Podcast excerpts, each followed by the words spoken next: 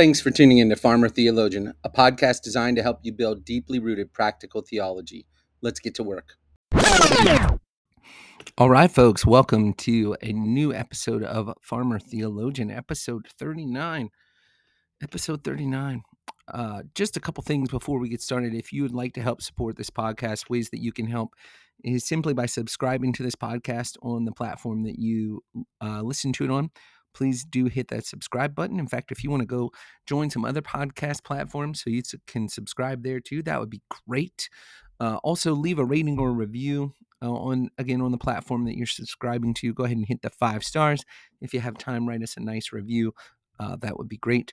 And then the third thing, and probably the easiest thing, most important thing as well, is share this on social media. Let help us get the word out. There is no budget for this podcast, zero budget or simply recording the podcast. So if you would like to help be our marketing arm, that would be great. Uh, send out on social media that you're listening, help us get the word out. All right, today's topic is eschatology. We're going to finish up the main points series by looking at eschatology, which is the study of last things or the study of end times. Um, I am going to try my best not to give too many disclaimers or go on too many rants in this one uh, but it's going to be difficult. I think eschatology is a is a topic that is of interest to many many people.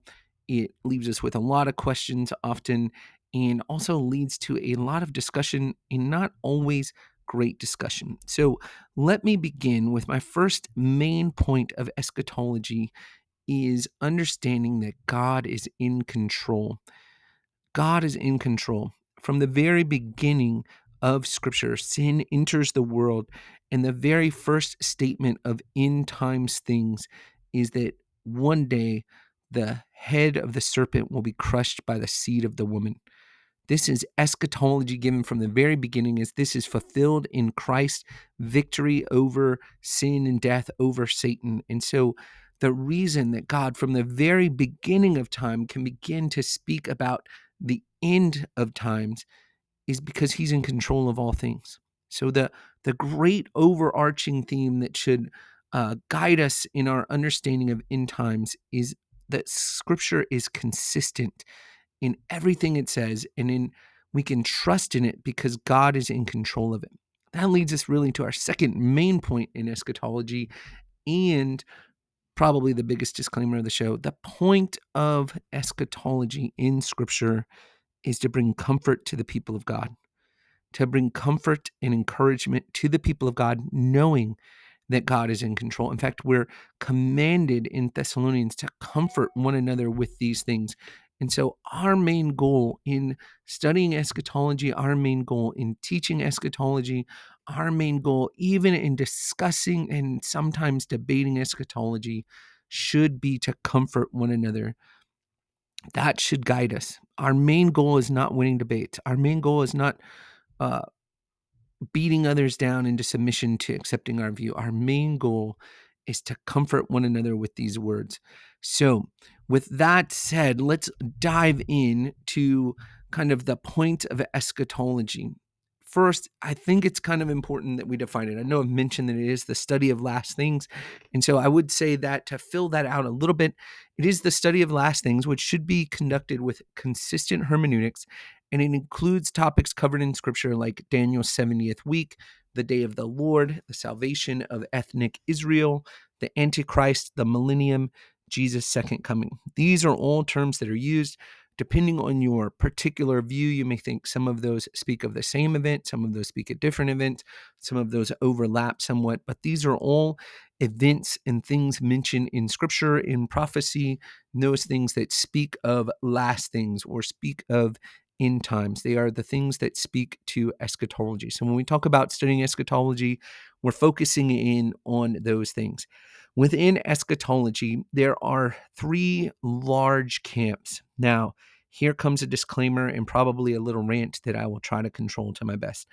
I understand, and it really is the point of this series to give you main points, to give you a high overview, not to give you an exhaustive explanation of things. So I will understand and will admit to you that these three ways that I'm about to define these large camps are simple by uh, intention. They are, are to give a simple overview of these things.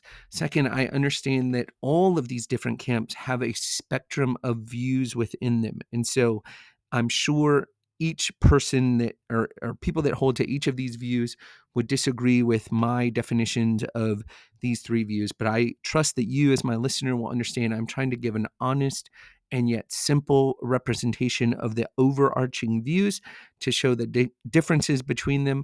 I am not trying to take shots at anybody. I'm not trying to misrepresent anybody, uh, but I'm trying to do my best to uh, cover these three broad camps, which have a spectrum of views within them in a simple, straightforward way.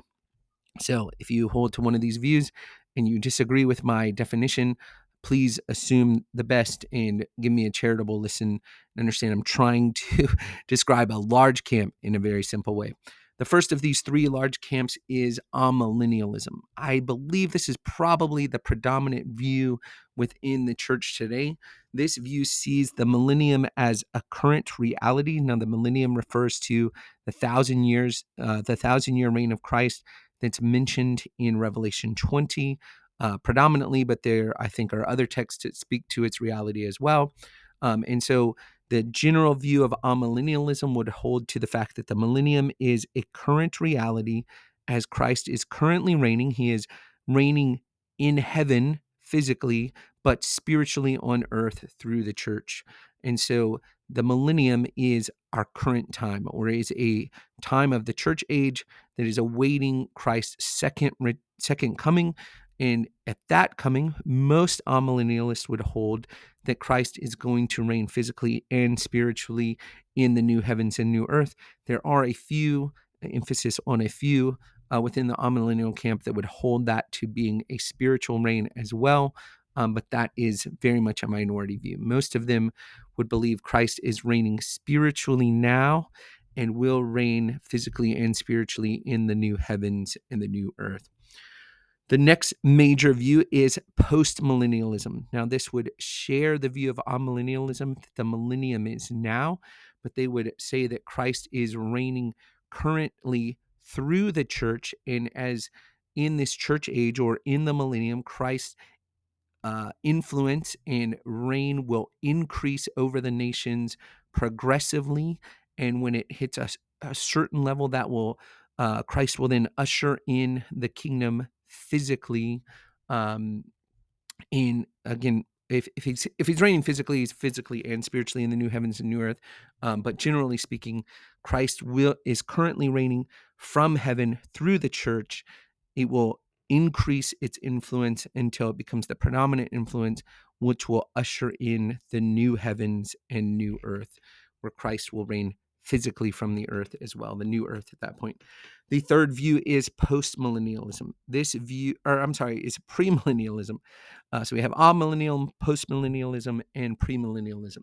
Premillennialism holds that the millennium is a literal thousand year reign of Christ that is yet future. It's following his second coming before his establishment of the new heavens and new earth. So premillennialism would take that there is a literal rapture, a literal seven year period of tribulation, and a literal thousand year reign of Christ on the earth before there's one final rebellion and then new heavens and new earth. So, uh, both amillennialism and postmillennium, I would say, see, though in different ways, they see Christ reign as from heaven spiritually through the church in the millennium, which is now, though they have different outcomes of what that will look like. Um, and premillennialism would see Christ reigning now through the church, but he will have a physical thousand year reign on the earth before the new heavens and new earth.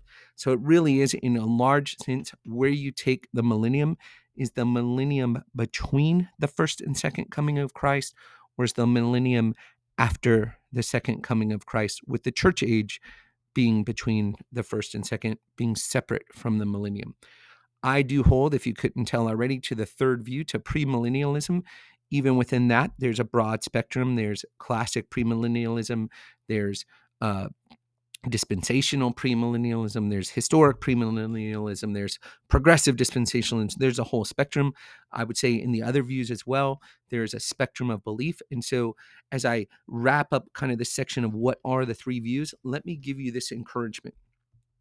don't uh, don't have a unequal weights and measures with how you evaluate someone's eschatological view or an eschatological view in general. Don't say this is my view premillennialism and so when it comes to premillennialism i'm only going to read scholars that are the best and that give the best support of premillennialism but when it comes to the other two views amillennialism postmillennialism i'm only going to read critics so i'm arm myself with how they're wrong I think you need to evaluate all three views using scripture as your anchor, right? We're sola scriptura people. Scripture is the ultimate authority, but read the best of each of those views and evaluate them in accordance with scripture.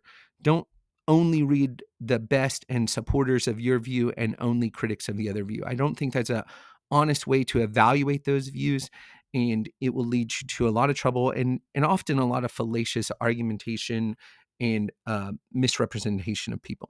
So understand that in all these views, there's a, a spectrum, and that even though I've tried to um, define them very simply, I'm sure there are different people within all the different views that would take some issue with how I've defined them. And I understand, again, that's just part of trying to simplify a broad spectrum of people in a certain way. So, with each person that you're reading, consider what their views are and how they represent their views interact with their arguments using scripture. Don't don't only read the critics and think that that's going to give you an informed understanding of someone's view. In fact, often that can lead you to unjust weights and measures. Okay, so having discussed kind of a general definition, having reminded us that the main point is God is in control, and therefore the main application is to comfort one another with these things. And then discuss the three major views. I want to talk about two particular parts of eschatology that I think are helpful for us to know. The first is personal eschatology. What happens to us when we die? That I think is the end of my life or the end of one's life. That is our end. Uh, so, what does that look like, and how does that relate to what I'll call cosmic or or final or ultimate eschatology. So personal eschatology and cosmic eschatology.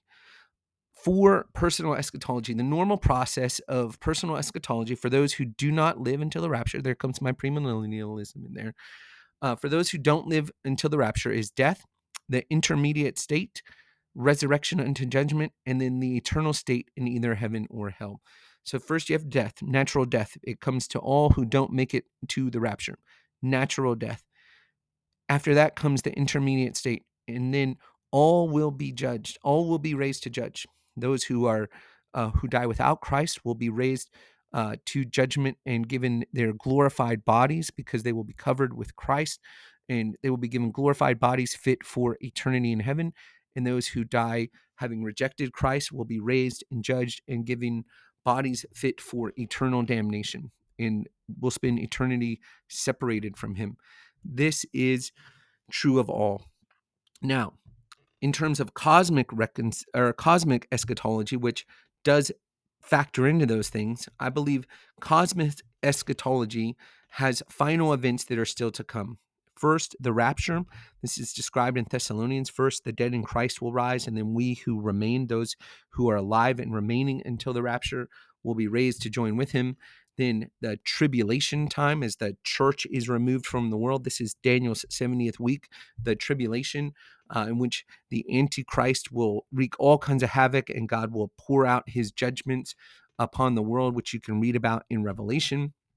And then the uh, defeat of the Antichrist on the day of the Lord, which is Jesus' second coming, where he will come with the church and they will conquer all. This will lead to a millennium, a literal thousand year reign, at the end of which Satan, who will be bound during that thousand year reign, will be out let out will lead one final revolt will be squashed for uh forever for good he will be defeated for good cast into the lake of fire along with all those who have followed him and this will lead to the eternal state, which is described as the new heavens and the new earth.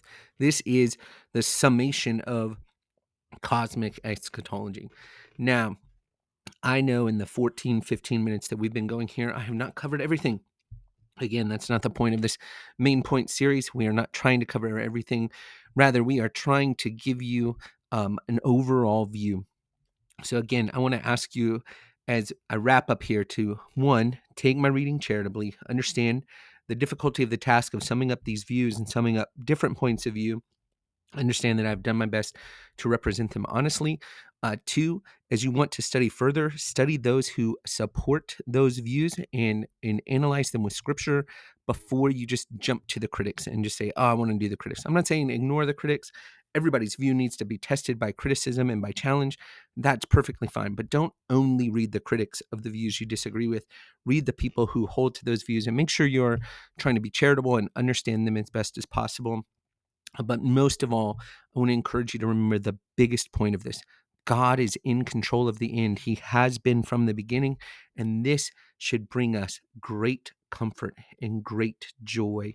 And so, as we face suffering in this life, as we face, face death in this life, as we face circumstances that we can't explain, that we're like Job, we don't know the fullness of what God has designed for these trials and for these sufferings, let us remember and let us comfort one another with the truth that God is in control of all things and He is bringing them to His glorious ends.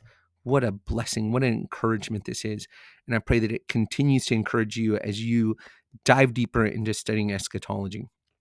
Thanks for tuning in to Farmer Theologian. Hope you enjoyed this episode. I think next week we're going to get in back into the uh, books of the Bible and attribute series with a look at Exodus. So stay tuned for that. Thanks again for tuning in to Farmer Theologian as we continue to build deeply rooted practical theology.